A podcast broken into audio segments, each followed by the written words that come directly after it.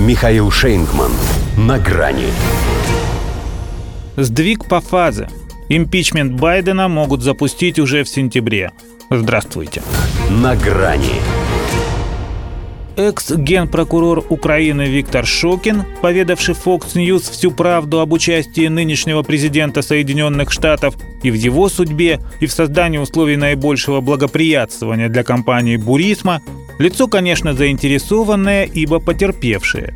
Но пусть американскому правосудию плевать на его душевные переживания, он вполне может быть привлечен в качестве свидетеля обвинения на процессе «Народ США» против Джозефа Байдена.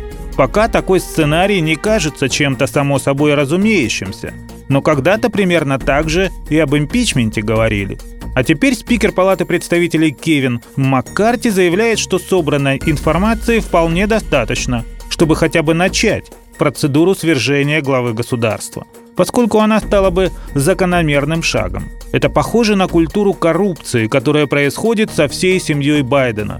Несколько преувеличил Маккарти эстетику банальных злоупотреблений, ибо культурой там как раз даже не пахло. Все было грубо, зримо и прямолинейно. Вот и адский ноутбук Хантера, этот неиссякаемый источник их саморазоблачений, подкинул еще одно подтверждение.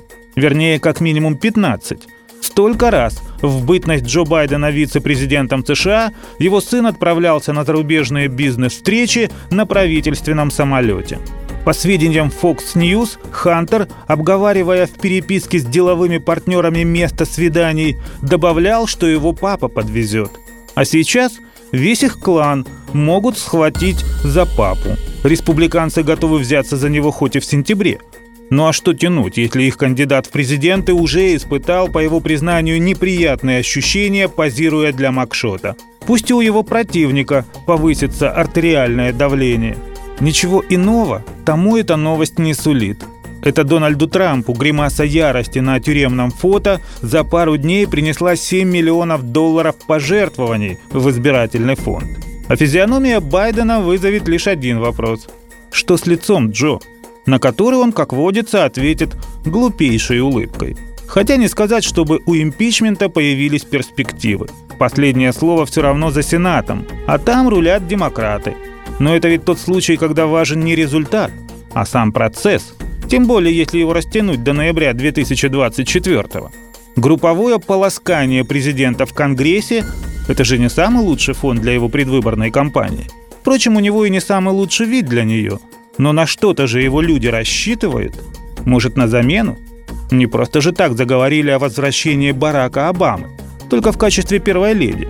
Вот и Джо, пусть и по другому поводу, но топит за Мишель Обаму, требуя покончить с белым превосходством. Для демократов это был бы ход конем, сходи они лошадью. Тем паче в ситуации, когда кому и кобыла невеста. Что касается коррупционной семейки, то из песни слов не выкинешь. Коль «I'm my father's son», то надо же было думать, что рано или поздно сдвиг случится и по фазе. До свидания. На грани с Михаилом Шейнкманом.